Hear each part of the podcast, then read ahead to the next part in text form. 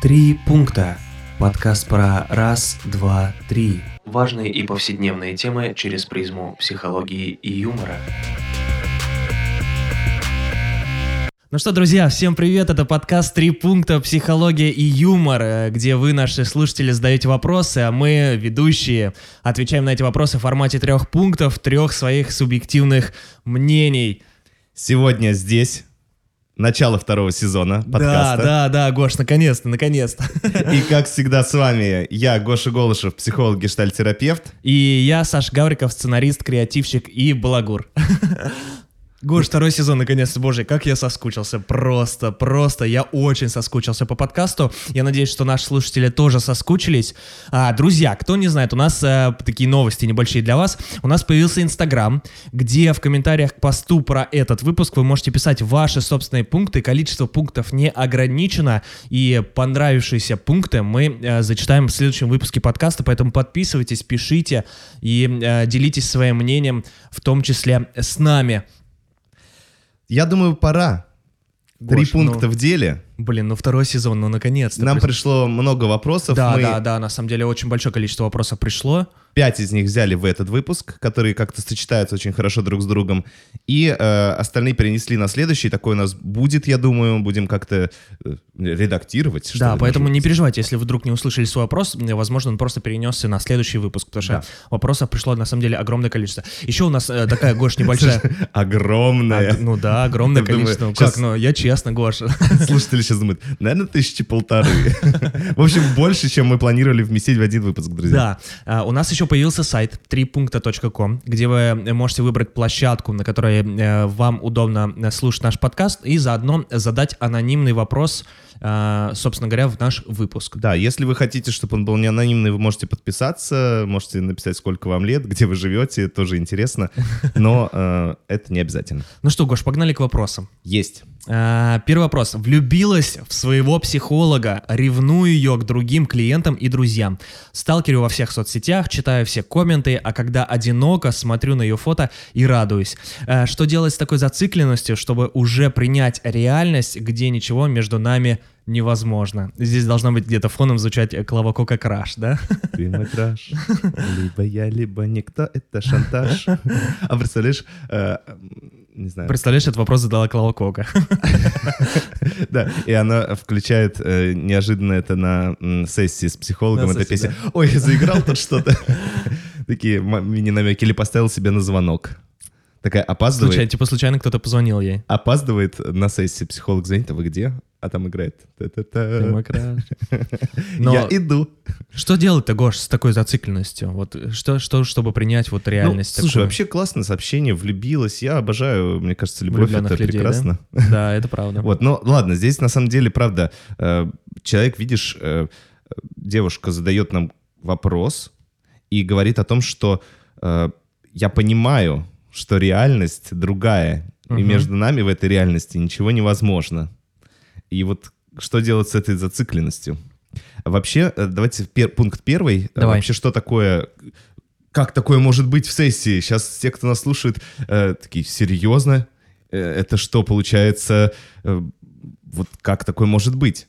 Но это нормальная ситуация, на самом деле, в терапии, потому что есть такое понятие, в психоанализе оно особо актуально, как перенос. То есть перенос — это неосознанное проецирование, то есть видение в другом, скажем так, клиентам ранее пережитых им эмоций, которые он проецирует на человека, к которому они не относятся. То есть, думаю, чтобы было понятнее, многие приходят к терапевту, и даже когда выбирают терапевта, они говорят: я хочу, чтобы он был там старше меня, потому что это такая родительская фигура. Или я хочу, чтобы он был примерно одного со мной возраста, чтобы была такая фигура более дружественная, равная. Или я хочу, чтобы там был... Чтобы он был голым. Нет, ну обычно такого критерия нет. Это другая немножко терапия, да, Гоша? Да, ну выбирают точно мужчину или женщину, потому что вот с женщиной я могу быть более раскрепощенным, потому что я смогу ей доверять. А я слышал, что вот в семейной терапии там как раз-таки иногда и пару психологов. Да, это даже классика. Классика, да, что пара мужчина и женщина, чтобы как раз перенос у той пары, у пары клиентов был, ну, там, мужчине, может быть, проще говорить с мужчиной, или наоборот, ему проще говорить с женщиной, потому что он видит в ней какую-то, ну, в его семейной системе там были очень хорошие отношения с матерью или с сестрами. И видит поддержку просто, да. Да, проще опираться на девушку в этом смысле. И вот поэтому это нормально. Пункт первый про то, что да, возникают разные переносы, и не только эротические, как в данный момент, в данном вопросе, да, про то, что я влюбилась, а переносы могут быть совершенно разные. Дружеские, родительские, начальственные, товарищеские, экспертные. Я хочу психолога, который будет сидеть в пиджаке вот, и выдавать какие-то... Пить виски и курить сигару, да? Да-да-да, вот. А для кого-то, да нет, мне нужен какой-то посовременнее. Это же тоже все про перенос. Я представляю, у меня есть какой-то опыт общения с похожими людьми, и я представляю, что мой психолог тоже такой же, и поэтому мне с ним будет хорошо, или мне с ним будет продуктивно, или мне с ним, наоборот, будет жестко, но это мне полезно. Да, то есть когда мы идем к терапевту, это нормальная история, что у нас есть какой-то на него перенос. Это пункт первый. Вот, второй пункт, он про то, что, еще раз, про то, что перенос — это нужно, это важно. Есть даже такая шуточка в мире психотерапевтов. Так, что... давай.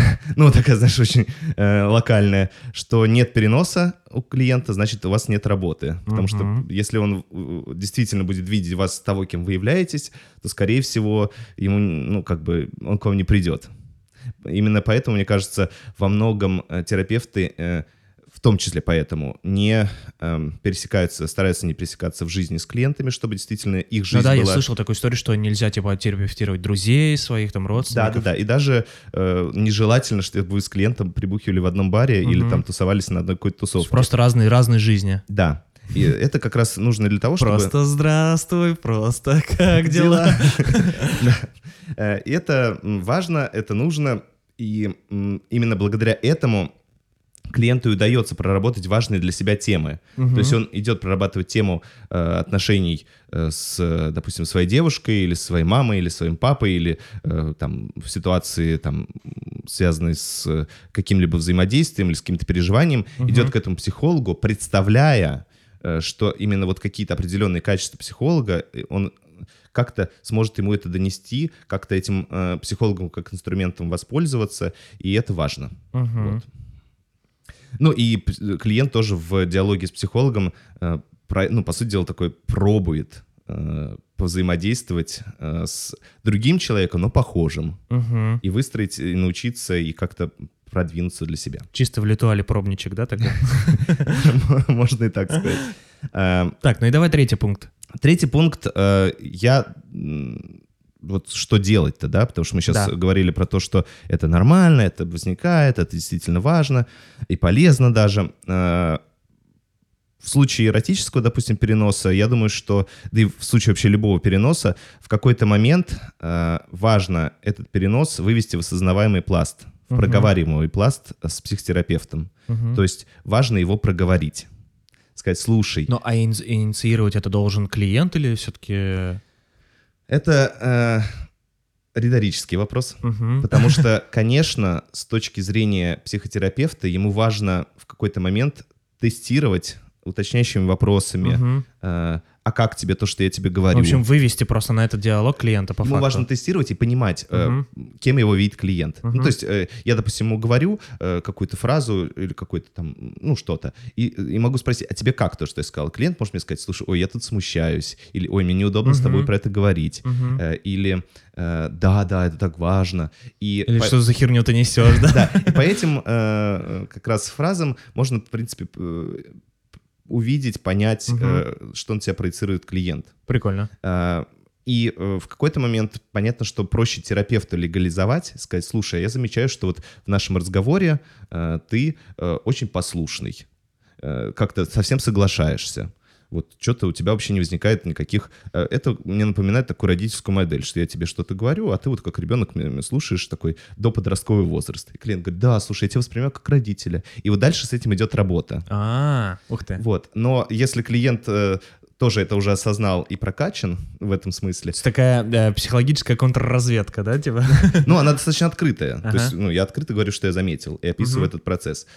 Ну, клиент тоже может сказать, слушай, я, на самом деле, ты для меня такой прекрасный, ну, в этом случае, такая прекрасная, я, честно говоря, влюбилась в тебя. Ну, как, ну, это мои слова, я бы вот так сказал терапевту, слушай, я замечаю, что начинаю влюбляться. И это, ну, вполне себе нормальная история для дальнейшей работы, потому что на самом деле сейчас видно, что эта ситуация мешает клиенту дальше работать. Угу. То есть это является его сопротивлением и, возможно, сдерживающим фактором для проработки более серьезных тем. И когда эта тема будет легализована, ну, тут два варианта. Или клиенты-терапевты это проработают и пойдут дальше, и проработают затем более серьезные темы, которые стоят за этим переносом. Угу. Либо... просто завершат работу. Да, терапевт пойдет на супервизию, скажет, я не знаю, что с этим делать, и получит поддержку от своего супервизора, и разберется, что с этим делать. Либо вы, как клиент и терапевт, тоже осознанно примете решение, что вы работу свою прекращаете, потому что, ну, если этот перенос не будет проработан, то угу. Дальше работать как невозможно, потому что один сидит, пускать слюнки на своего терапевта, вот, а второй не знает, что с этим делать. Хорошо, если только слюнки, Гоша. Да, а второй сидит и смущается, или там, не знаю, не может с этим как-то обойтись. То есть не переживайте, вот что мне хочется сказать. Это ситуация, которая случается регулярно. Ситуация, которая случается, да.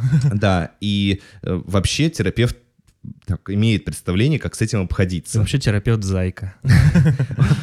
Поэтому вы его этим признанием, этим не размажете. И вам тоже, я не хочу обесценить чувство влюбленности, но хочу сказать, что в сессии, где в терапевтическом процессе, где формируются реально доверительные отношения, где люди находит какой-то такой язык, на котором, может быть, ни с кем клиент в жизни не разговаривает. Uh-huh. Это тот уровень понимания, тот уровень слушания. И это нормально испытывать симпатию к этому человеку. Но это никак не говорит о том, что все, вы зациклены, вы теперь влюбились, и вы сейчас разрушите ваши отношения. Это неправда. Класс. Очень, я надеюсь, что полезно будет нашим слушателям. Ну и второй вопрос сразу же, Гош. Uh-huh. Привет. Хорошо ли быть принципиальным?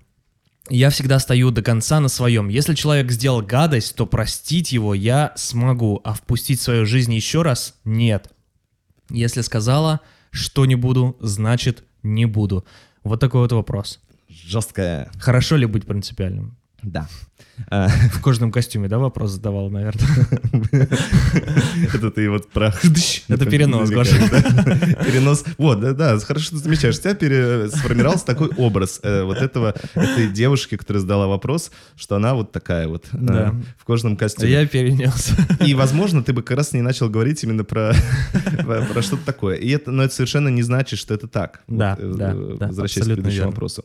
Но это очень интересное твое восприятие. Возможно, его классно обсудить, если бы этот динь-делинь, звоночки. Задающий вопрос был бы твоим терапевтом. Ну да ладно. В общем, на самом деле в первом пункте я бы с удовольствием спросил автора вопроса, как ей вообще хорошо быть принципиальной. Угу. Она спрашивает, хорошо ли быть принципиальной. Я спросил ее, потому что в вопросе уже описывается достаточно такая четкая, жесткая позиция, как автор, или как некоторые сказали, авторка живет. С этой позиции, как кажется, она двигаться особо не собирается. Вот, и поэтому хочется спросить, а вот зачем вам еще и наш ответ? У вас уже есть свой. Угу, вот, то может есть быть... сформированное такое, да, мнение. Да, вот поэтому, может быть, вы просто сами ответите, вам как, хорошо быть принципиальной или нет? Вот такой первый пункт. Вам-то как? Ну, а с другой стороны, вот в первом добавляю, что похоже на то, что раз вопрос вообще задается нам, то, собственно, у нее и есть некоторые сомнения насчет того, что подходит ли ей такая принципиальная позиция. И вопрос к нам с тобой. Какой у нас собственный опыт обращения со своей принципиальностью? Нам-то как? Знаешь, я подумал, что, может быть, автору или авторке вопроса задали, типа... Блин, ты такая принципиальная, я так начала сомневаться, наверное, да? Не знаю, что послужило причиной, но вот, Саш, давай немножко личного. Со своей принципиальностью? Ты как? Вот для тебя хорошо быть, в чем хорошо быть принципиальным, допустим? Ну, мне кажется, хорошо быть принципиальным в личных границах каких-то, да? А можешь пример какой-нибудь жить? Ну, допустим, да, я там понимаю, что мне, есть у нас, да, я работаю в ивент-сфере, есть, допустим, периодические выезды, я понимаю, что там мне некомфортно будет там, не знаю, находиться в одном номере, да, там с таким чуваком или с таким моменты чуваком. Райдера. Ну, да, наверное, какие-то такие истории. Или там я не готов там на взаимодействие там с клиентом иногда, потому что, ну, примерно понимаю, там, ну, я с ним уже работал, и я как бы стараюсь избегать вот этой истории. То есть в такие моменты стараюсь быть принципиальным. Ну, или там... когда там требуешь четкого технического задания, да, когда ты прописываешь там какую-то концепцию праздника, и у меня там тоже в этом плане я стараюсь быть принципиальным, чтобы мне было понятно, что хотят. И в этом смысле тебе твоя принципиальность подходит, она тебе с ней хорошо. Да. Вот, ну, отлично. Я пока слушал тебя, понял, что я забыл все свои примеры про свою принципиальность. Даже не знаю. Ну, в общем, я сейчас к чему? Принципиальный пустой холодильник. В принципе, ну, есть такое, друзья. Так вот, пункт второй тогда, давайте перейдем. Давай. Вот, хорошо, автор описывает, что я принципиальный, и вот показывает моменты, где. А мне интересно, насколько этой девушкой изучена обратная сторона собственной принципиальности. То есть, что... Насколько она готова к уступкам, да, ну, компромиссам. Да, что... Какой-то другой полюс. Типа, с другой стороны, у нее вот как раз что? Уступки, уступчивость, там, податливость или там незащищенность, что с другой стороны? Вот, с одной стороны, принципиальная, а с другой стороны, ну вот мне почему-то в вопросе послышалась такая податливость. Я не хочу быть податливой или там еще какой-то. И вот эту вторую полярную свою сторону хорошо бы заметить и назвать ее как-то своим собственным словом. Потому что, судя по некоторой вот этой категоричности в вопросе, возможно, вы не знаете, как быть в этом втором полюсе. То есть, как, например... Здесь уже привычно, да, в принципе? Да, я хорошо знаю, как пользоваться принципиальностью. А вот как пользоваться податливостью, как она может быть мне полезна, я не понимаю. И...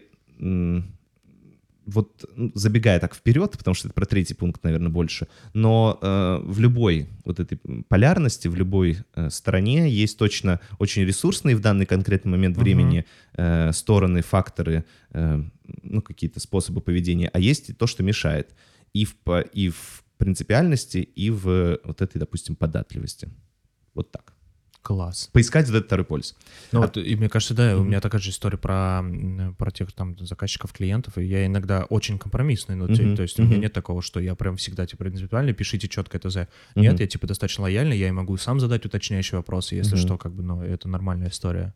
Ну да, да. Вот, а третий пункт, он про то, что вообще, на самом деле, хочется сказать, положите что-нибудь тяжелое на все вот эти... На свою жизнь.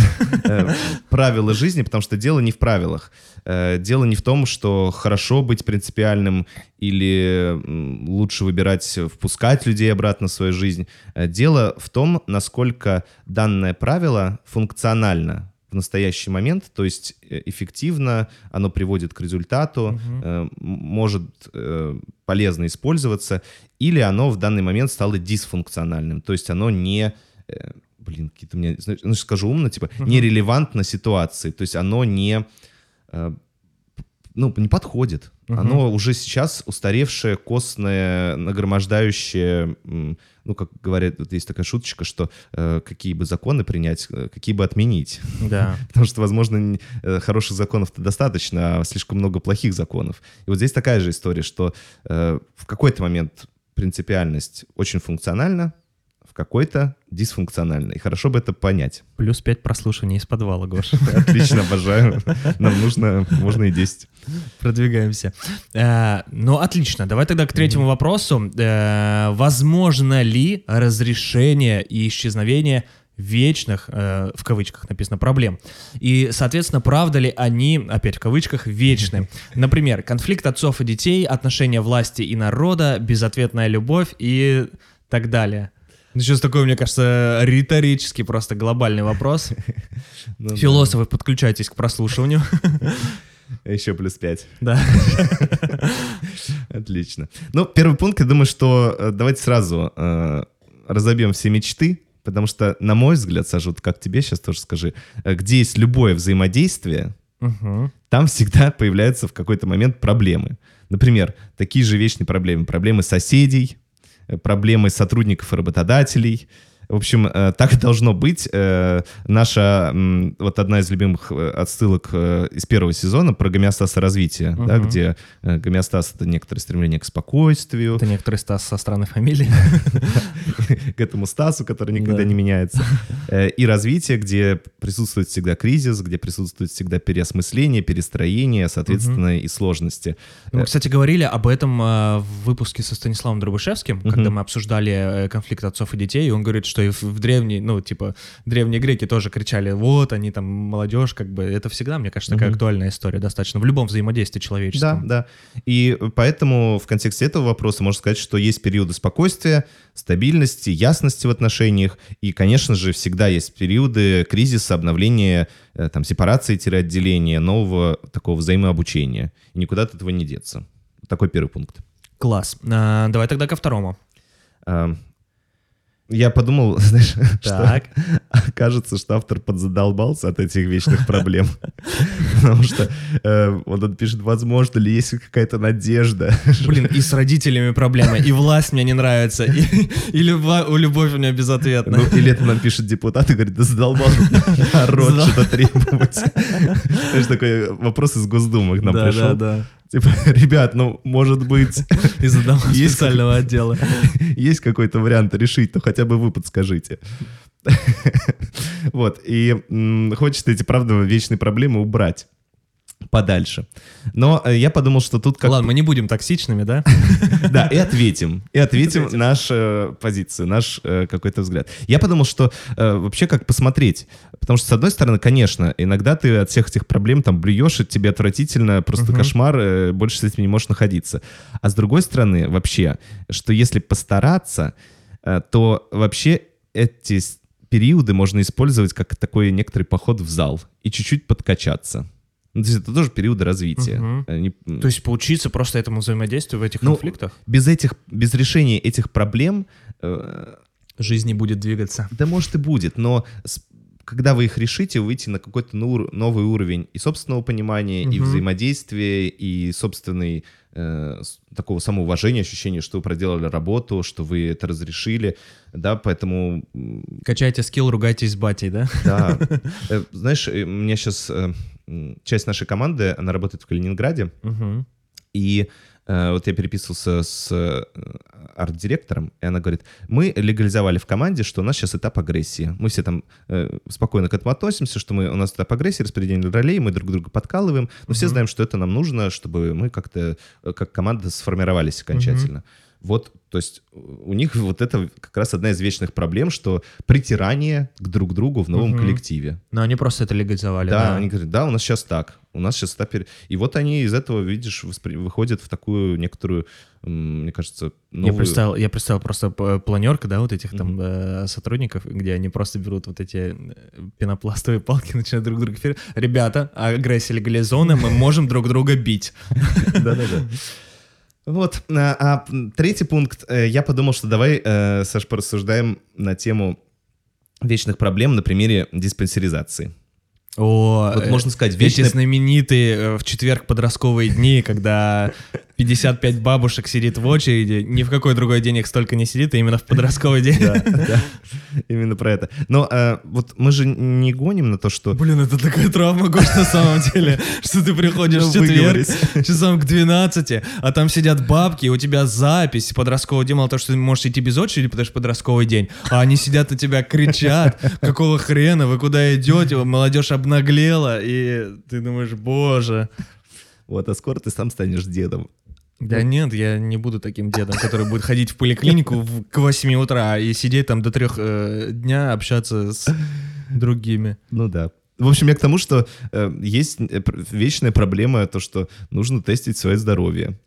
Вот, и это мы к этому же относимся нормально.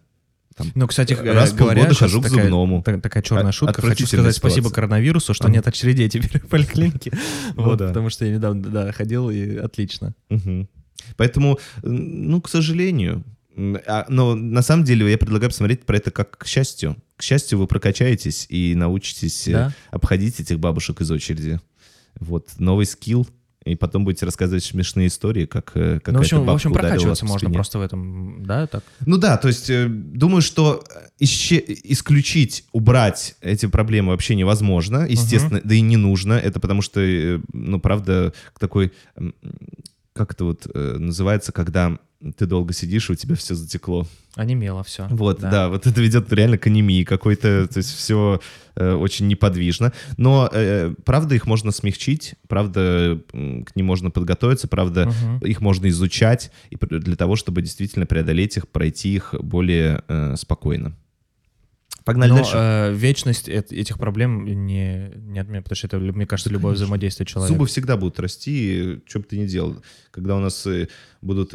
Вот у нас изобрели, зубы вывалились, их вставили. Вот прогресс. Но зубы всегда будут расти в младенческом возрасте и в детском. Становиться коренными, ничего ты с этим не сделаешь. Ну, может, там через 200 тысяч лет что-то поменяется. Но пока не факт. Привет, я подсяду. Что делаешь? Слушай, я читаю книжку. А ты вообще читаешь? Но книги же можно не только читать, их можно еще и слушать. Серьезно? И как часто ты их слушаешь? Да почти всегда. У меня очень удобное приложение. Что за приложение? Большая онлайн-библиотека аудиокниг Storytel. Там множество книг, в том числе и подкаст «Три пункта». Пойду послушаю букварь. Так, погнали, 4-й вопрос. Подскажите, что посмотреть, почитать и поизучать про проживание разных эмоций? Спрашиваю, потому что вроде бы нельзя глушить в себе то, что ты чувствуешь, или заменять этот процесс каким-то действием или отвлекающим маневром. Но как с пользой для себя пережить какие-то эмоции, бывает тоже непонятно. Так что посмотреть и читать, и поизучать про проживание эмоций? Слушай, давай про это в конце, потому что на самом деле... Наверное, спрашивают именно нашу авторскую литературу, которую мы любим. Но я, наверное, на самом деле сделаю отсылку к, по-моему, это был 10-й выпуск подкаста, где у нас 9 или 10 как там, книг для жизни. Смотрите, сразу сделаю отсылку, вот, потому что там в том числе такая литература и перечислена. Но... Ну, ссылочку на подкаст мы оставим в описании, да, поэтому можете перейти и послушать. Да. Вот, но разберемся просто, что вообще что такое эмоции. Пункт 1. Эмоции — это, по сути дела, наши реакции на происходящее. У нас есть некоторые ощущения, которые я получаю через органы восприятия. Например, если это страх, то происходит, например, ряд физиологических процессов, там, выработка гормонов, адреналина, кортизола. Далее я осмысляю происходящее, а далее уже что-то с этим делаю. И на каком, вот у меня вопрос к автору, на каком этапе из перечисленного вы собрались глушить эмоции? И вообще какая в этом необходимость? Ну, вот типа, идет дядя с ножом на меня, мне не страшно, мне нормально. Да, то же самое с радостью, да, то есть я ощущаю, что мне кайфово, что мне прекрасно, у меня вырабатываются, ну, происходят некоторые физиологические процессы, я их осмысляю, и потом как на это реагирую. Вот что здесь глушить? От того, что радость будет слишком сильная? Ну, вот как раз, видимо, автор говорит, а что делать на этапе действия? Тогда я это могу понять, да? Потому что действие, там, отреагирование эмоций после вот как раз осмысления могут быть разные. Вот здесь, наверное, такая заглушка и может произойти. Я, например, предпочитаю, что, несмотря на накатившую на меня радость, я не буду громко смеяться и веселиться, потому что рядом идет похоронная процессия. Вот, ну, как-то вот в этот момент... Что-то бы как-то какой-то обед будет. Вот, в этот момент, наверное, я и выбираю. Но это не заглушение. Это сознательный выбор конкретного действия, которое актуально в данной ситуации. Ну, там автор говорит и про переживания, наверное, да, больше? Ну, типа, как пережить вот это? Да, но как пережить, вот давайте, следующий пункт 2. Вообще, что нам нужно? Нам нужно осознавать эмоции, и нам нужно наблюдать за эмоциями. То есть, а далее важно соотносить свое наблюдение, свое осознавание с реальностью среды, в которой вы находитесь. И когда вы сопоставите эти две сферы, вы можете выбирать. Поэтому без осознавания и без наблюдения за своими эмоциями, а потом без тестинга среды, ничего не получится. Ребята, прокачивайте эмоциональный интеллект. Это супер полезно. Да. Ну и 3-й пункт, он тоже такой продолжающий, что я понимаю, конечно, что когда я ощущаю какие-то очень высокого уровня, высокой амплитуды эмоции, мне хочется что-то срочно делать. И вот автору, наверное, хочется в какие-то моменты их глушить. И мне кажется, что все-таки... Я знаешь, какую песню вспомнил? «Разбежавшись, прыгну со скалы». Да-да-да. Но до этого-то это уже выбор, это уже действие. А до этого у чувака были некоторые ощущения. Там же песенка про женщину, насколько я помню. Так вот...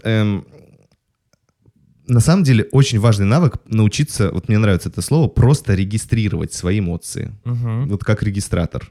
Ага, вот сейчас вот так, вот сейчас вот так. Потому что, ну, что бы с нами ни происходило, эмоциональная история, если мы не люди в преклонном возрасте, с нами ничего не произойдет. Uh-huh. Потому что если я очень сильно злюсь или там очень сильно тревожусь, и мне там 99, и у меня проблемы с сердцем, то, возможно, у меня будет инфаркт или инсульт. Uh-huh. Но если вам там 20, 30, 50 лет... Просто я злюсь, ага, я понимаю, почему я злюсь. Да, регистрировать, наблюдать, и чаще всего делать-то с этим ничего не надо. Uh-huh. Вот эмоция вам... Достаточно, мне кажется, иногда просто заметить эту эмоцию, да. И она сама там, ну... Ага, потому что эмоция сама по себе ничего не сделает. Угу. Вот, ну, переизбыток адреналина вряд ли вам грозит, если вы там сильно напуганы. Есть же такая история, да. Вот на забегах, да, то есть я периодически веду какие-то крупные забеги, и люди, когда пробегают, там просто выработка эндорфина огромная, и поэтому очень многие знакомятся, очень многие идут куда-то, типа, да. Там, вместе тусоваться, и вот здесь тоже это про это, да, то есть огромный выпуск, и все прекрасно осознают, и все просто этим пользуются. Да, вот. Да, и вот задача, не, как бы, надо проживать свои эмоции, да даже не проживать, вот проживать — это непонятное слово, да, и заглушать тоже не нужно, нужно осознавать и ориентироваться. Именно такое отношение к эмоциям нужно, то есть сориентироваться в том, что со мной сейчас происходит, пронаблюдать свои эмоции, чтобы потом выбрать максимально подходящий вам способ обращения с этими эмоциями. То есть я именно говорю, что не выражение этих эмоций, а обращение. То есть выражать можно по-разному, да? Да. Как бы, но при этом... Ну, многие говорят, надо не сдерживать свою злость, вот это популярное слово. Ну, а иногда надо. В смысле? Да. Тебе важно... вот всякие психосоматики, всякие сложности, эмоциональные неврозы возникают не в тот момент, когда человек выбрал действие какое-то, а в тот момент, когда он от этой эмоции отказывается, он эту эмоцию старается избегать, он эту эмоцию старается не замечать. А вот если я дико бешусь, просто раздражаюсь на этого человека, наблюдаю за своей эмоцией, осмысляю ее, смотрю, к чему она меня подталкивает, изучаю среду, и потом выбираю, допустим, пойти... Кинуть тапком. Да, и просто промолчать. Ага. Это не ведет меня к неврозу. Это мой сознательный выбор, что в данном моменте мне небезопасно выражать злость. Угу. И я там промолчу. Захотел промолчать, да.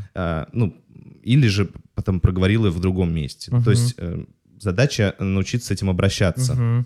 Вот поэтому все, регистрировать эмоции. Класс. Книжки. Книжечки по ссылке, да, полезные прикрепим. Ну и последний вопрос, Гоша, в сегодняшнем выпуске, это, я напоминаю, что по количеству это 31 выпуск, а это 2 сезон, да, между прочим, у нас столько новостей классных, вот, у нас и новая аватарка, и новые стили, и Инстаграм, и сайт. Ладно, последний вопрос. Привет, учусь в универе, и у меня такая дилемма. Как ни странно, я поступила учиться, в отличие от моих одногруппников, которые пьют, курят на парах и тусят ночами. Я человек простой и всегда готова помочь людям, но когда понимаю, что завтра я обращусь к ним за помощью, и они меня пошлют, я занимаю принципиальную позицию и не даю никому списывать. По итогу я такая плохая, списывать не даю. Вопрос, как жить в обществе, которое тебя не понимает? Интересная ситуация. Ты списывал, Гош, в универе? Ну, конечно. А давал списывать? Да. Все делал. Ух ты, какой ты благотворитель. Да. Ну, смотри. Вообще, давайте просто посмотрим еще раз на вопрос. Он достаточно сложный. Я его перечитал несколько раз. Вот прям реально, когда пытался подумать, какие пункты здесь могут быть. И в первом пункте хочется сказать, что вообще звучит как некоторая борьба. Да, то есть есть прям несколько мини-войн. Я и одногруппники. Я такой помогатор и предатели, которые потом меня пошлют. Я и общество. Ну, то есть такое ощущение, что автор держит оборону от таких тупых, от предателей и от агрессоров. Гош, какой ты киноразбор устроил целый здесь. Ну, правда. Ну, вот мне интересно... Заметить просто автору, что, вот, видимо, у вас сейчас такой этап жизни, в котором вот это вот все происходит. И как-то вот, опять же, возвращаясь к предыдущему вопросу, хочется за ним понаблюдать, как-то посмотреть, поосознавать, а что вообще как так случилось, что столько мини-войн происходит. Как есть борцы, да, говорят, как говорил мой тренер, бороться, бороться, и еще раз, еще раз. Да, и, судя по всему, ну, автор уже какое-то время учится в институте. Но это, видимо, все равно новая среда, и пока она не очень безопасна. И пока она даже, я бы сказал, враждебна. И пока она в ней очень много различий, очень много чего-то, ну, с чем автор не готов мириться, что вызывает у него опасения какие-то. Поступил учиться, да, сначала да, протусовки, а потом вроде бы как и списывать. А там все какие-то, ну, такие, с которыми не сойдешься. Эти бухают, они же предают, посылают. Они же просят списывать, потом, да. Они же потом не понимают, в общем, какой-то отстой. Ну, давай ко второму пункту. Да, пункт второй. Вообще хочу спросить, а что такое происходит? Как-то вообще вокруг вас организовалось очень много вот таких различий с людьми и очень мало сходств. Да, это вообще не к тому, что нужно срочно начать бухать со всеми, чтобы эти сходства получить, а я к тому, что вот это ключевое отличие, которое вы обнаруживаете, оно как будто для вас является объявлением войны. Ну, то есть вот они бухают, а я учусь. Все. Между нами невозможно никаких точек соприкосновения найти. Это... Между нами война. Они там, знаешь, они за закон домашний носили, а... Время пострелять. А я против. И все. Но да. Различие мнений, различие интересов, различие каких-то... Это не автоматически объявление войны. Это нормальная история, что у каждого есть свое как бы... Да. И это не значит, что люди при этом не могут как-то быть в коммуникации, в общении. Я вот хочу про это подумать. И я не знаю вообще ситуации, на самом деле. Может быть, там правда какие-то отмороженные ребята, которые там булят автора при удобном случае или... И у вас просто нет сил с ними общаться, а есть силы только на то, чтобы от них свалить. Вот, тогда я сочувствую. Но хочется уточнить, а точно ли так?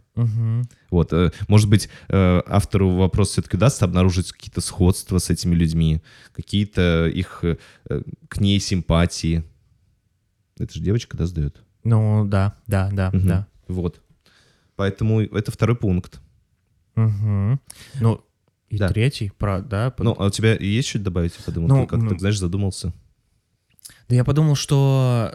Ну, а почему бы, может быть, и не забить? Ну, типа, ну... Не сильно париться по поводу того, что они думают. Вот. Так, видишь, она говорит, нет поддержки в этом, блин, гребаном вузе, и все общество против меня.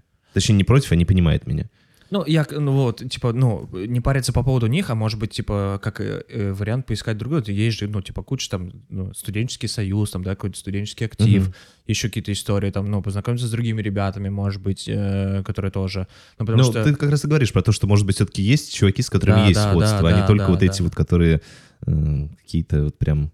с которыми нет ничего, что может сблизить, хотя я по-прежнему в этом сомневаюсь. Вот. Потому что мне кажется, ну бухай, ну я тебе не даю списывать, но мы с тобой любим Warcraft. Или ты очень симпатичный, я с тобой погуляю. Месяцочек, пока ты там не вышел из зоны запоя. Или мы с тобой вдвоем хотим перебить просто всех этих придурков, да? Ну, так и начиналось с себя школа, да. Ладно, вот, третий пункт, Саш. Давай. Я подумал, что вот тут глобально вопрос, как жить, когда общество тебя не понимает.